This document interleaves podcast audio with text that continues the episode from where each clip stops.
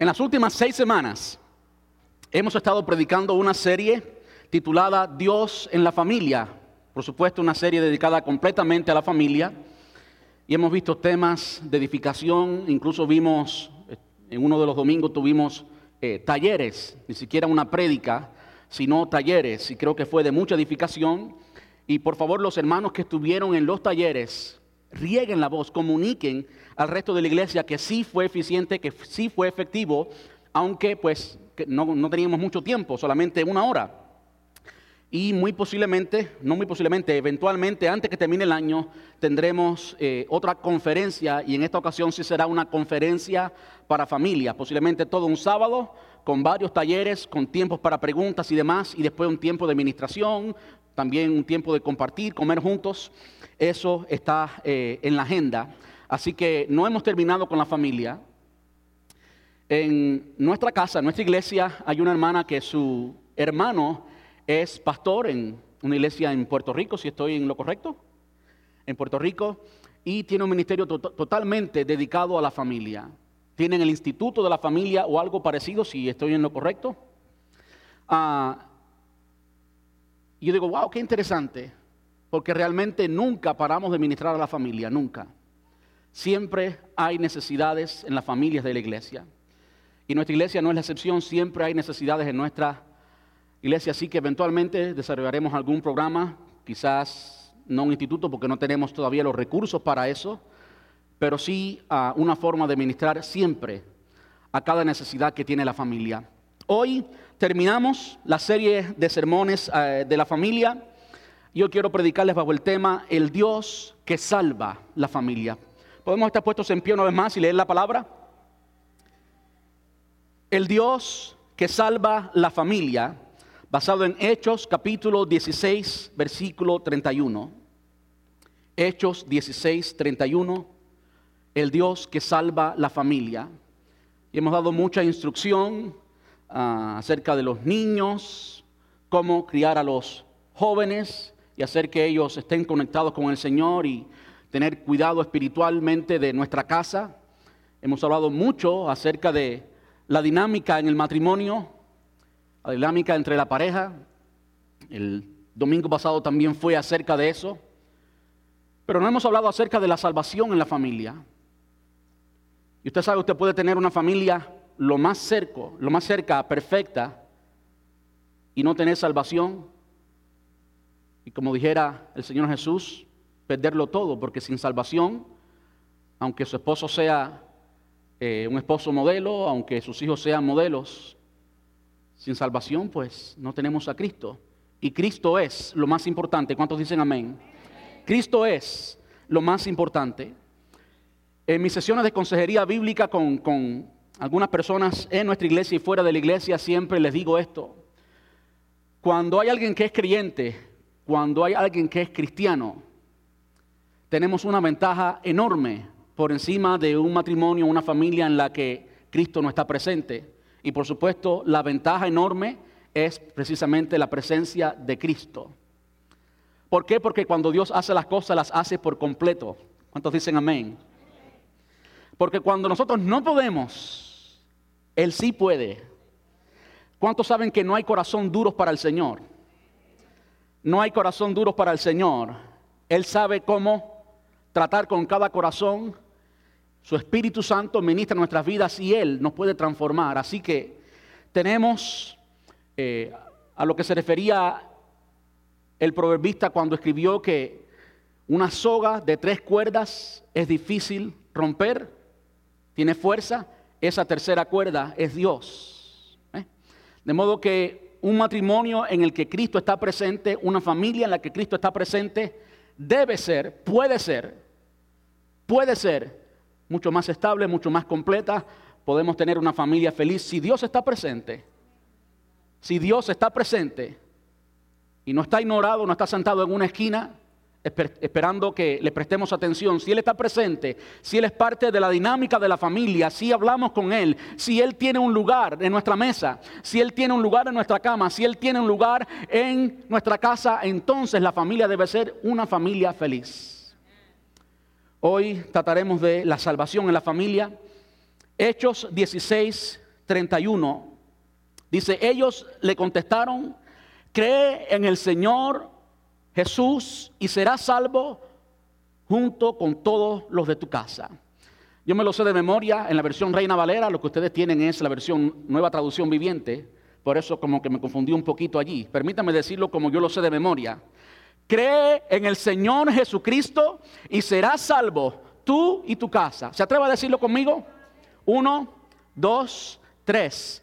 Cree en el Señor Jesucristo y serás salvo tú y tu casa. Qué lindo. Tú y tu casa. ¿Cuántos dicen amén? Amén. Ayúdeme a orar. Amante Rey, te damos muchas gracias. Muchas gracias, papá, por tu presencia en nuestras vidas, por tu presencia en este lugar, Señor. Gracias por salvarnos y hacernos tus hijos, Señor. Gracias porque hoy tenemos libre acceso ante tu presencia, porque hoy, Señor, hemos sido limpios de pecado, porque hoy, Señor, tenemos la justicia del Hijo, la justicia del Santo, el que nunca pecó, tú nos ves a través de Él. Hoy somos parte de su cuerpo, Dios. Gracias por el sacrificio en la cruz que ganó nuestra libertad. Muchas gracias, papá. Señor, quiero rogarte que hables a nuestras vidas. Háblanos, Señor. Mira cada persona aquí presente. Mira, cada madre que tiene un hijo perdido. Cada cónyuge que su esposo, su esposa no le sirve al Señor. Aquellos que tenemos, incluyendo mis personas familiares, Señor, que todavía no te conocen. Trata con nuestras vidas y pon tu palabra en nuestros corazones de modo que crezcamos con fe, sabiendo que si creemos en el Señor Jesús, nosotros y nuestros hogares, nuestras familias, van a servir al Señor. Lo creemos, Padre, porque tu palabra lo dice. No importa lo que vean nuestros ojos, creemos en ti, Dios. En el dulce nombre de Cristo Jesús pedimos esto y te damos muchas gracias, Señor. Gracias, papá. Amén y amén. Gracias, Dios. Pueden sentarse, hermanos.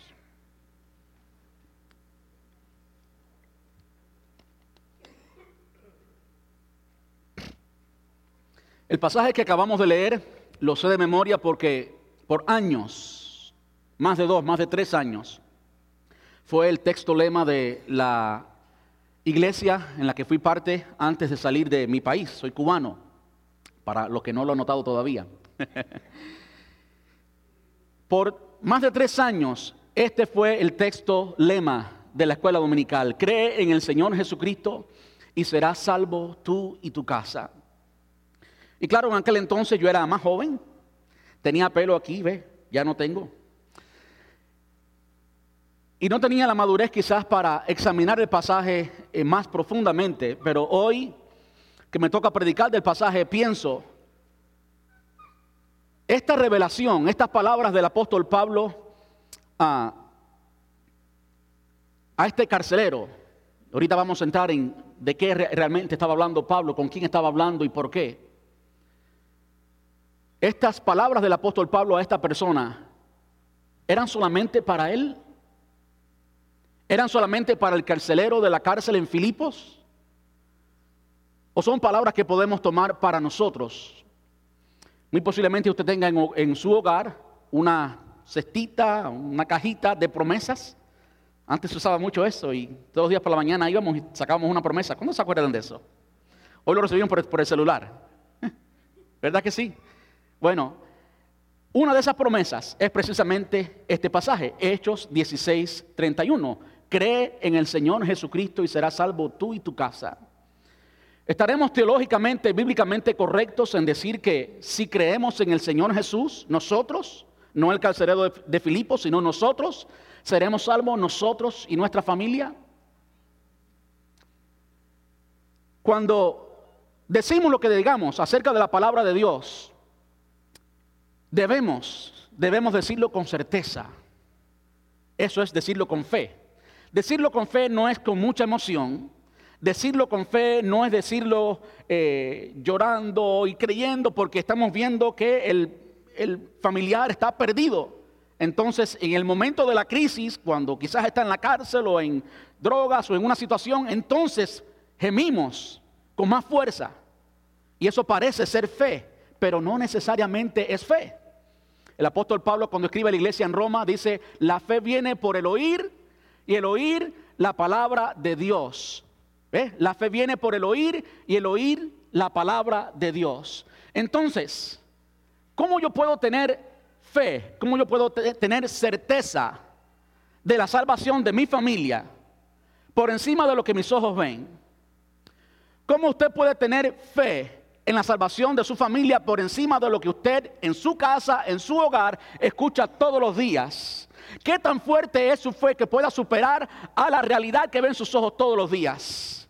Yo quiero decirle, si no está basada en la palabra de Dios, con raíces profundas, quizás su fe mengue, quizás usted deje en un momento de creer en la salvación de su familia. Y el propósito en esta tarde es animarles a que usted crea que si cree en el Señor Jesucristo, será salvo tú y tu casa. ¿Cuántos dicen amén?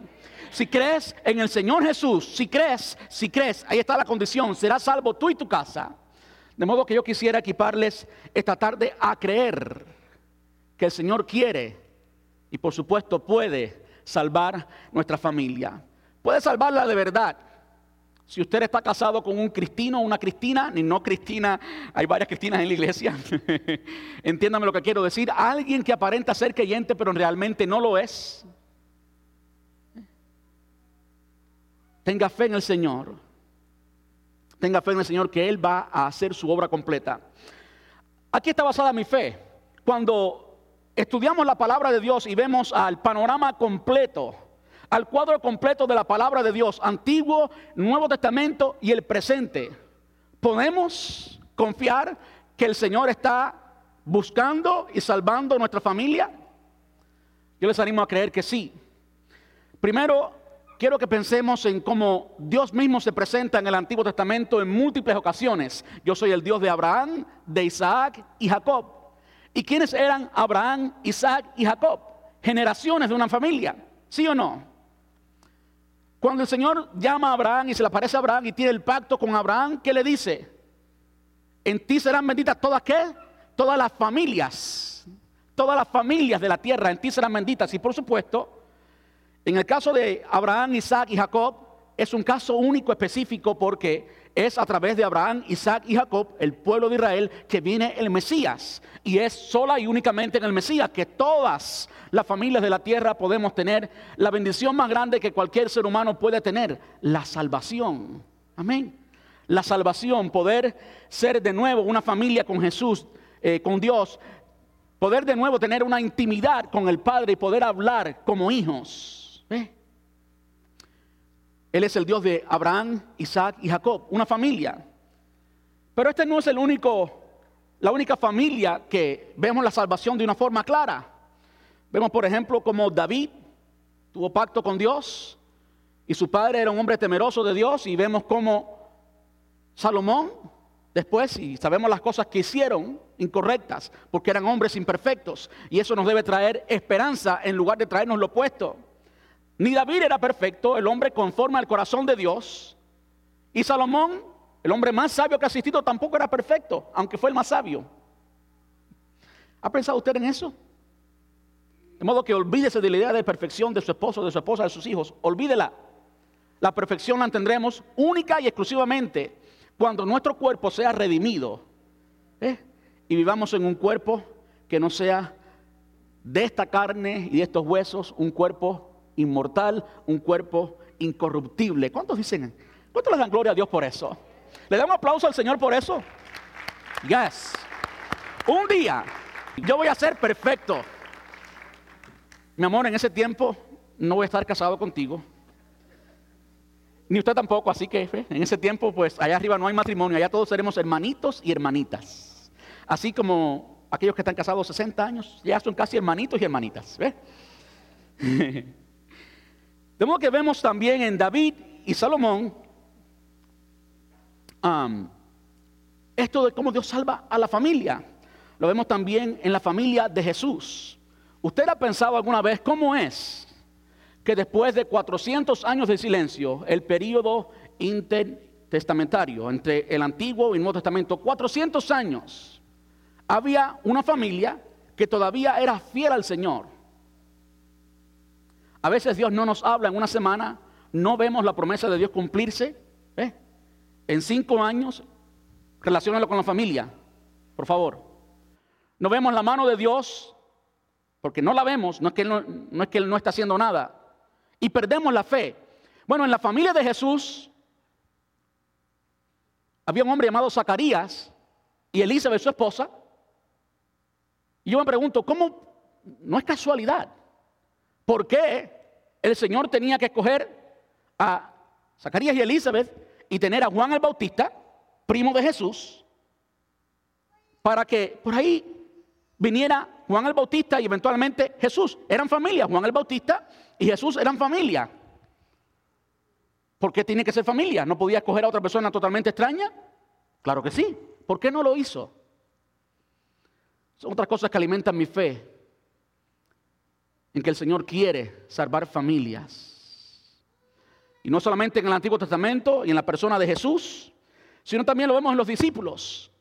El primero de los discípulos, Andrés, el mayor de ellos. Y Andrés era hermano de Pedro, Pedrito, ¿verdad? A quien todos conocemos hoy y de que mucho hemos aprendido y de hecho es de las personas de la Biblia con quien más yo me identifico, así de imperfecto soy. ¿Eh? Pedro, hermano de Andrés, y Andrés fue de hecho quien le presentó a Jesús a Pedro. ¿Por qué? ¿No podía escoger a otra persona para que le presentara a Jesús a, Pedro? Claro que sí, porque escogió a su hermano. Es que Dios estaba salvando familias y dentro del círculo de influencia de Pedro estaba los hijos de Zebedeo, pescadores también. Y dentro de ellos estaba Zebedeo y estaban los hijos, Juan y Jacobo, o Santiago. Familia. ¿No se da cuenta usted que hay un patrón en el antiguo y en el nuevo? Vemos también a Timoteo y su mamá y su abuela. Ahí vemos tres generaciones. Y sí, no sabemos mucho del padre de Timoteo,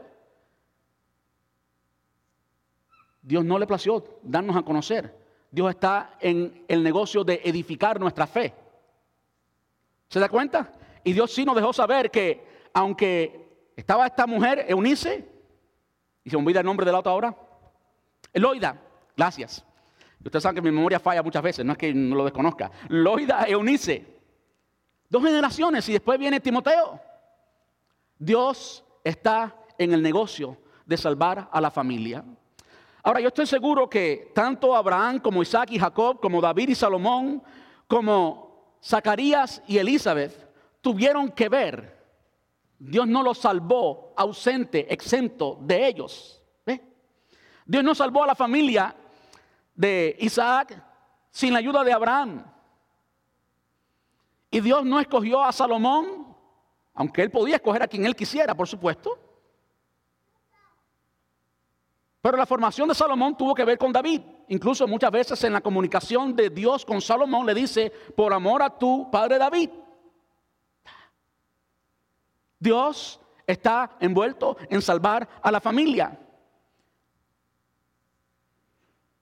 En Hechos, capítulo 10, eventualmente, eh, después de el próximo domingo, que por supuesto predicaremos un sermón especial, comenzamos una serie expositiva del libro de Hechos y yo le animo a que usted venga y aprendamos. Si usted abre su corazón mientras estamos estudiando e, el libro de los Hechos, usted va a terminar siendo un cristiano eficiente.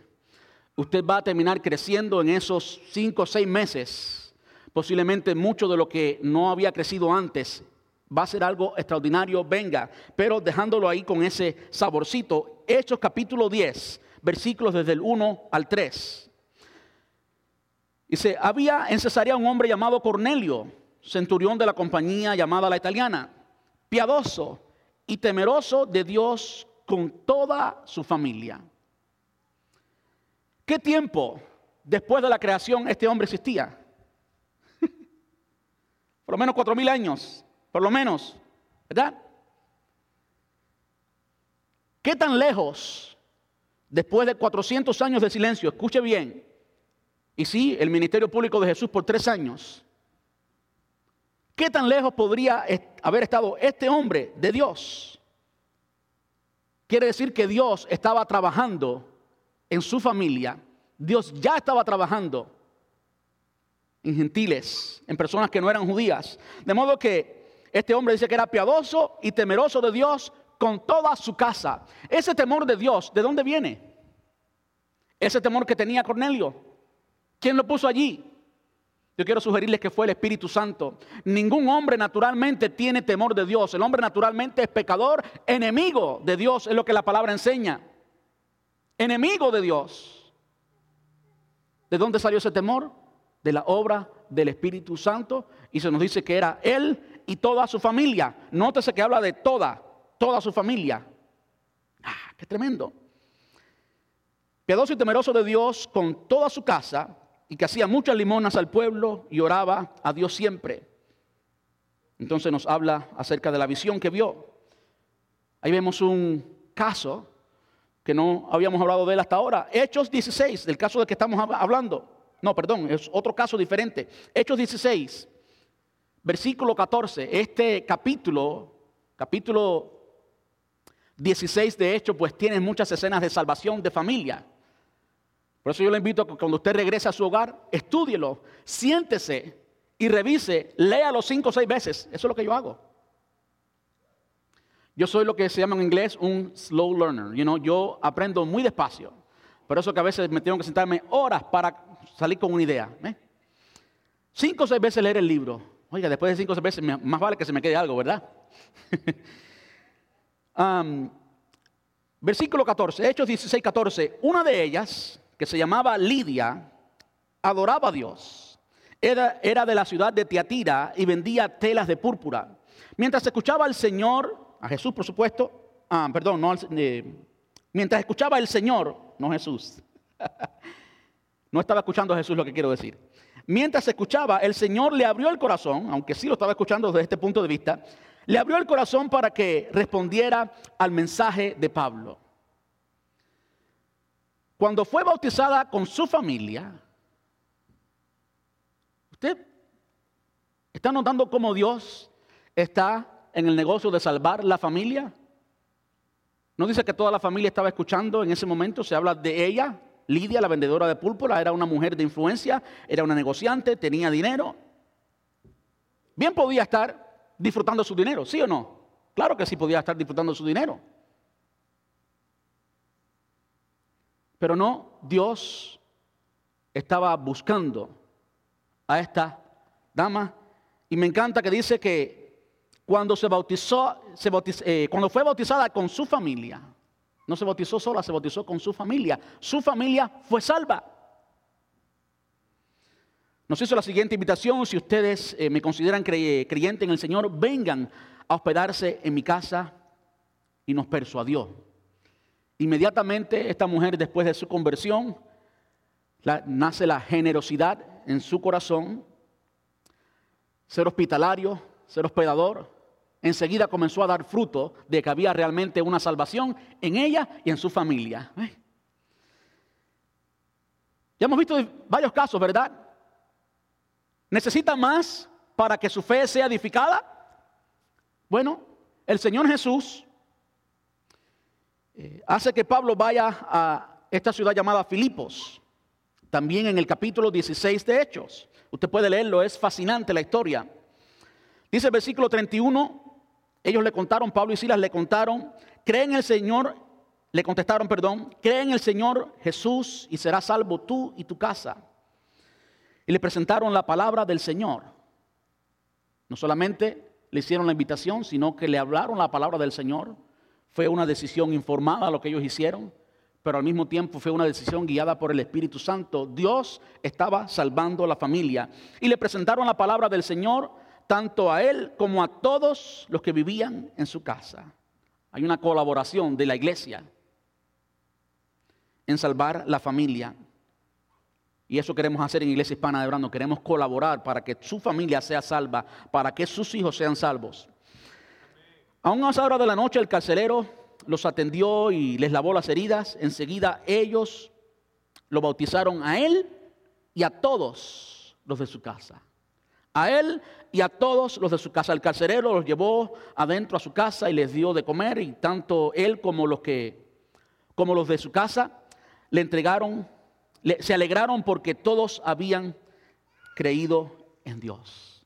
Todos habían creído en Dios. Qué tremendo. El Señor estaba y continúa buscando y salvando a lo que está perdido. Amén. ¿Usted lo cree conmigo? ¿Puede decir amén? El Señor todavía está buscando y salvando lo que estaba perdido. En este escenario específico, ellos terminan en la cárcel, Pablo y Silas terminan en la cárcel. Y estando allí en la cárcel comienzan simplemente a alabar al Señor. Así de tremenda es la vida cristiana que alguien puede estar en la cárcel injustamente y allí alguien comienza a alabar al Señor. Como que todas las condiciones externas no podían detener el gozo inefable de la presencia del Espíritu Santo en la vida de Pablo y Silas y ellos comienzan a cantar. Y cuando comienzan a cantar ocurre un milagro. Los cimientos se establecen, eh, se, se, estremecen, perdón. Los cimientos se estremecen, las puertas de la cárcel se abren, se abren, perdón, y hoy como que no puedo hablar. Y de repente todos los presos salen. Una cárcel romana que se te escape un preso. Eso es muerte. Por ahí estaban Pablo y Silas y ellos no. Se escaparon.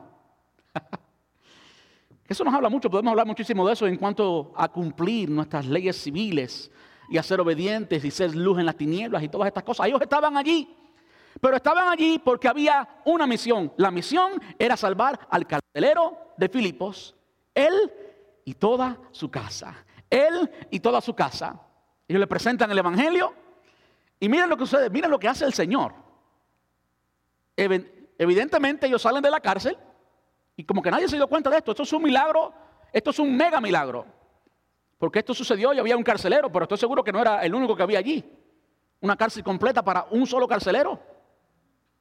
¿Cómo puede ser que salen Pablo y Silas con este carcelero y van a la casa comen, creo que se bañan y todo, según lo que los atiende como allí mismo se bautiza y después regresa a la cárcel y los encierra de nuevo en la cárcel.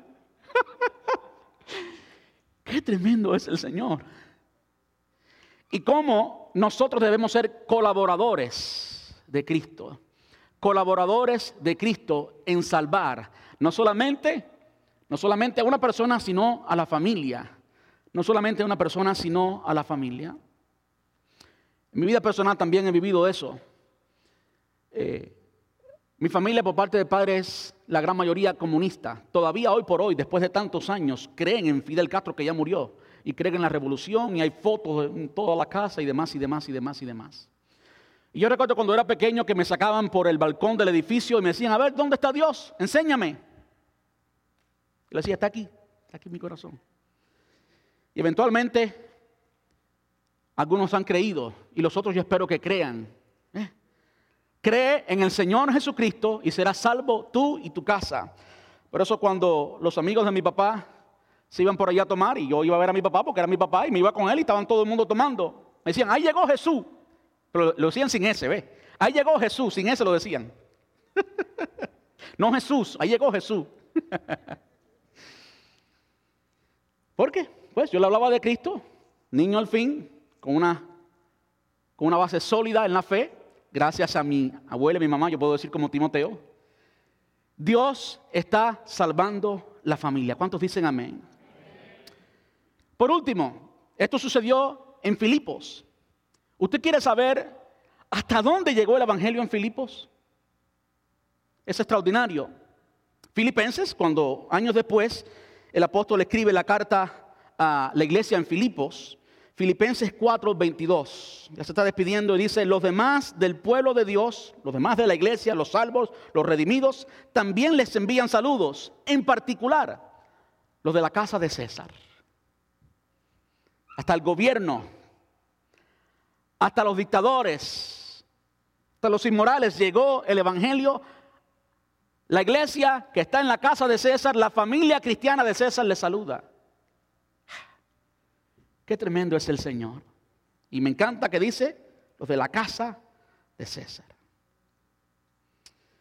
Ahora vamos a otra iglesia. Hechos 18, versículo 8. Hechos 18, 8. Dice, Crispo, el líder de la sinagoga, un judío, y todos los de, todos los de su casa creyeron en el Señor.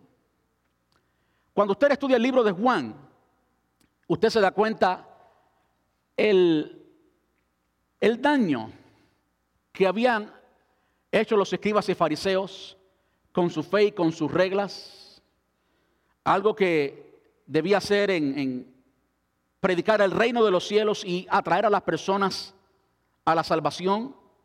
Y cuando Cristo vino, debieran, you lo, que se esperaba de alguien que conocía tan bien el Antiguo Testamento es que hubieran abierto su corazón a Cristo. Así como lo hizo Nicodemo, así como lo hicieron los discípulos.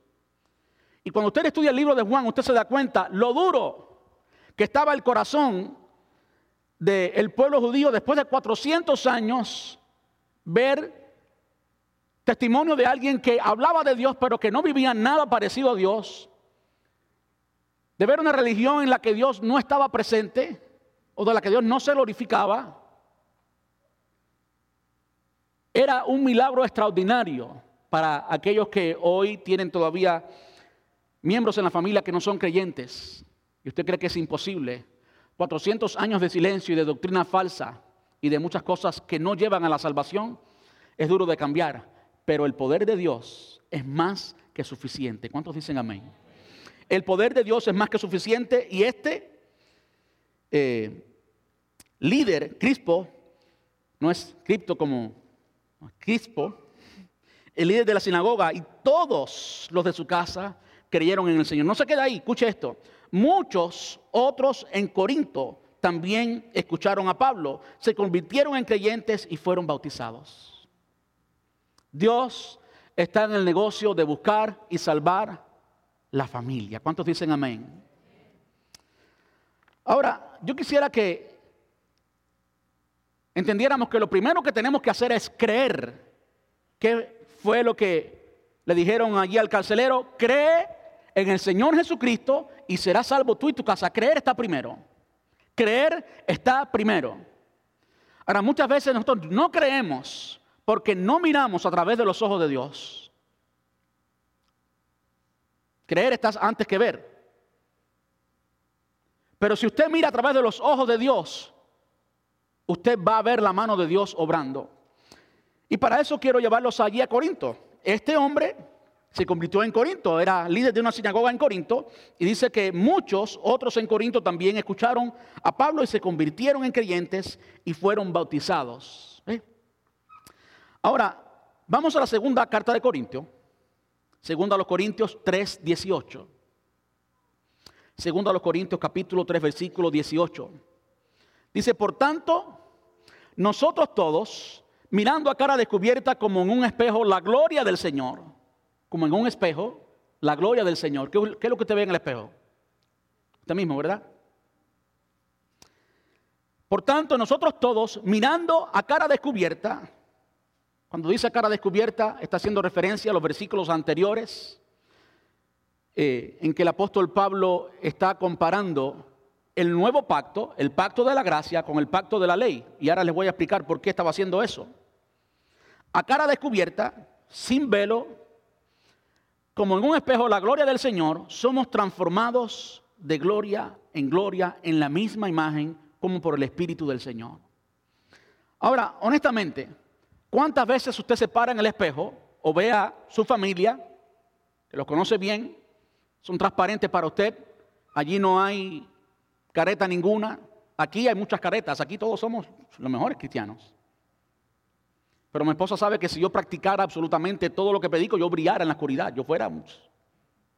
¿Eh? Quienes saben, en realidad son la gente de la casa. Ahora, ¿cuántos de nosotros nos miramos en el espejo y vemos la gloria de Dios en el espejo. No mucho, ¿verdad? Eso es mirar con los ojos naturales. Eso no es mirar con los ojos de Dios. Eso es no entender lo que Dios está haciendo cuando miramos y vemos un montón de faltas porque Dios no nos ve así. Es por eso que es tan importante y a mí me place cuando veo que hay salvación en un miembro de la familia. Porque eventualmente, eventualmente, esa luz de Cristo, ese amor de Cristo, esa presencia de Cristo, inevitablemente va a contagiar a la familia. Me gusta que dice en todos los textos que vimos anteriormente los de su casa, de modo que había interacción. ¿eh? Permítanme aclarar eso, porque hay, muchos, hay muchas personas en mi familia que yo raramente los conozco. Sé que, que, que, es un primo segundo, un primo tercero, pero nunca hemos comido juntos, entonces no hay relación. Cuando es de la casa, entonces esa persona está en su círculo de influencia y lo más natural es que si Cristo está presente, esa persona sea expuesta a todo lo que Cristo es, al poder, al propósito, al amor de Cristo. Amén. Cuando nos miramos en el espejo, ¿qué estamos viendo? Cuando miramos a nuestro cónyuge, cuando miramos a nuestra familia, ¿qué estamos viendo? Yo les animo a mirar a través del lente bíblico, les animo a mirar con los ojos de Dios porque Dios nos ve diferente. Usted ve un pecador, un sinvergüenza, alguien que no ha cambiado, alguien que usted quiere a veces pegarle, alguien con el cual usted está cansado, no quiere tratar más, pero Dios ve el producto final. Dios ve el producto final y ve a alguien limpio con la sangre de Cristo. Ve a alguien completo. Porque Dios sabe que Él no se va a dar por vencido. Entonces dicen amén. Dios nunca, nunca se da por vencido. ¿Qué estaba sucediendo en este entonces? En la segunda carta a los Corintios. De hecho, es la segunda carta. Y es la iglesia de Corinto. Y quien habla es el apóstol Pablo. Pablo, ¿quién era? Básicamente un asesino, un perseguidor de la iglesia. Alguien que fue. Transformado. Transformado por el Señor. De modo que está un autor transformado escribiéndole ahora a una iglesia transformada. ¿Por qué digo eso? Porque cuando usted estudia la primera carta, esta es la segunda carta, cuando usted estudia la primera carta, usted encuentra la iglesia más problemática. Yo no hubiera querido ser pastor de la iglesia de Corinto. La iglesia más problemática del Nuevo Testamento era la iglesia que residía en esta ciudad llamada Corinto.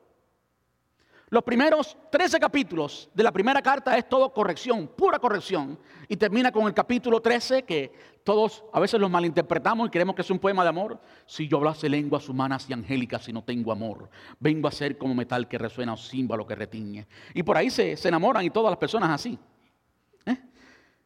Yo sé, porque a mí en la escuela me, pedían, oye, tú que sabes ese texto del amor, escríbemelo.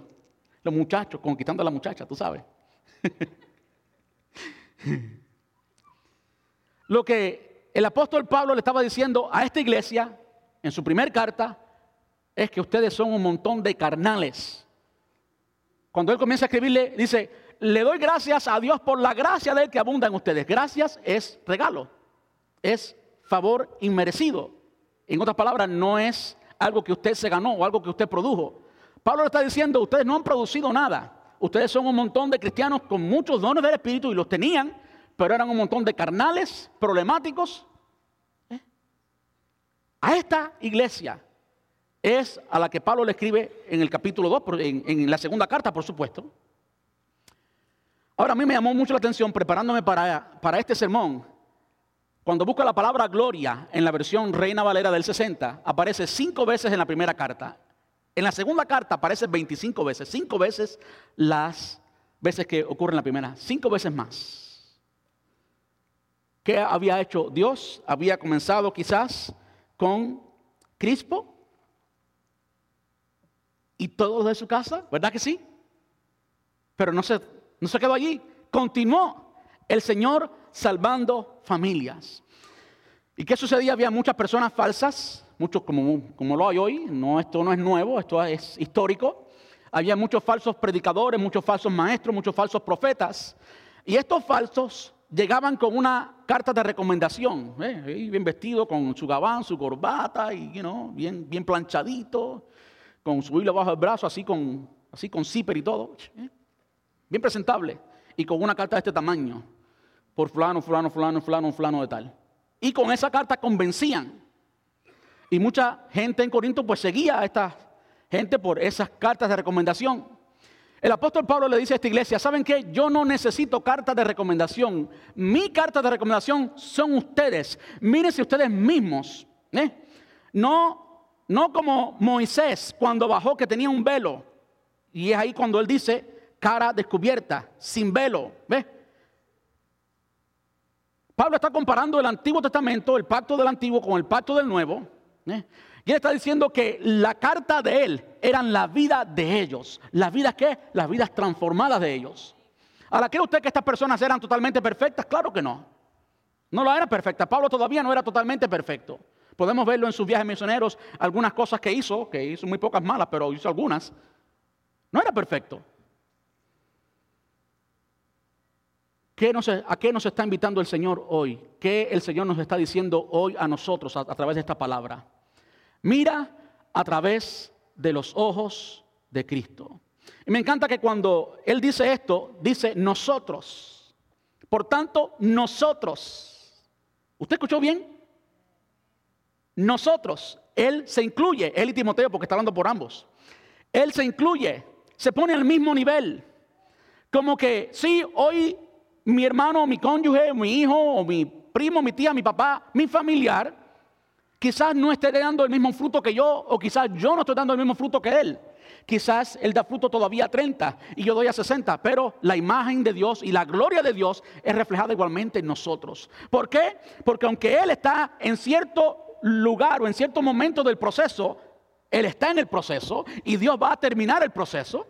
De modo que ya esa persona antes era un pecador, era un enemigo de Dios, ahora es limpio por la sangre de Cristo. Y sí, aunque no ha cambiado sus costumbres, algunas de ellas.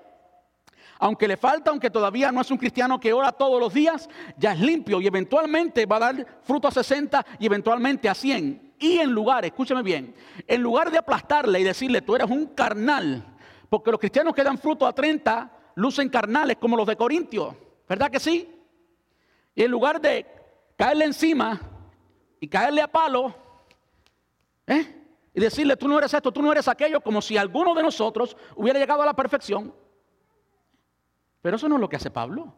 Pablo dice, nosotros todos. Está al mismo nivel, porque la sangre de Cristo cayó sobre ti, la misma cantidad que cayó sobre tu hermano, son limpios igual.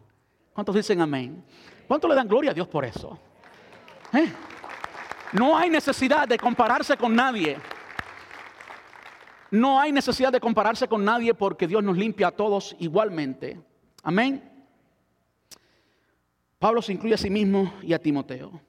Mirando sin verlo claramente, claramente, podemos ver la gloria de Dios.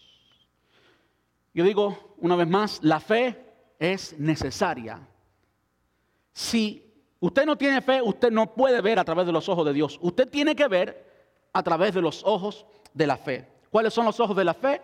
Los ojos que emplean todos los textos que ya hemos visto hasta ahora. Pero hay algo más. Para que usted pueda mirar como Dios, usted no puede mirar naturalmente. Busque conmigo primero a los Corintios, capítulo 2, la primera carta, capítulo 2. Y de nuevo, esta gente era tan imperfecta que era necesario que el apóstol Pablo le dijera esto. Primero a los Corintios, capítulo 2, versículo 14, dice, el hombre natural no puede, no puede entender lo espiritual. Hay que mirarlo espiritualmente. No se puede entender naturalmente. Mírelo con los ojos de Dios y comience a darle gracias a Dios por lo que Él está haciendo en su familia. Dios está salvando su familia. No pierda la fe. Que su fe eche raíces en la palabra. Filipenses 1.6. Y mire que hemos tratado textos relacionados con la iglesia de Filipo y con la iglesia de Corinto. Todo está relacionado. Filipenses 1:6. Convertidos de corazón, perdón, convencidos de que el que comenzó en nosotros la obra la perfeccionará hasta el día de su venida. ¿En qué está puesta tu fe? ¿En lo que ves? En tus acciones, en tu testimonio. ¿Saben que mi fe no está basada en mi testimonio? Porque ninguno de nosotros es perfecto y es muy fácil ver las imperfecciones. ¿Verdad que sí? Así que si usted falló alguna vez a su esposo o su esposa, es bueno que se haya arrepentido, por supuesto, pero no se den la cabeza y no se eche la culpa por la salvación de él. No, no, no, no. Porque el que comenzó la buena obra en él o ella será fiel en perfeccionarla hasta el día de su venida, hasta eh, que la salvación sea completa, hasta que se haga realidad. Amén. ¿Cuántos dicen amén por eso? Por último, quiero decirles que Dios mira ya el final, el producto terminado. Nosotros miramos inevitablemente lo que está delante de nuestros ojos, pero Dios ve más allá. Dios llama a las cosas que no son como si fuesen. Romanos 4, 17 dice, llamó padre de ancianos Abraham. Él llama las cosas que no son como si fuesen. Romanos 4, 17. ¿Con qué concluimos? Concluimos, concluimos que Dios está en el negocio de salvar a familias. Así que yo le animo a cada uno de nosotros que estamos aquí, incluyendo mi persona, yo he sido animado con este sermón porque yo también necesito oír la palabra de Dios y si no la oigo, soy incapaz de comunicarla. Dios quiere salvar a mi familia. Entonces no piense que usted está solo. No piense que es imposible. No lo vea tan lejos. Tenga fe. Fe en la palabra de Dios. No en una idea abstracta. Y, no, no, no. Fe es lo que Dios dice. Eso es fe. Amén. Y mire a través de los ojos de Dios.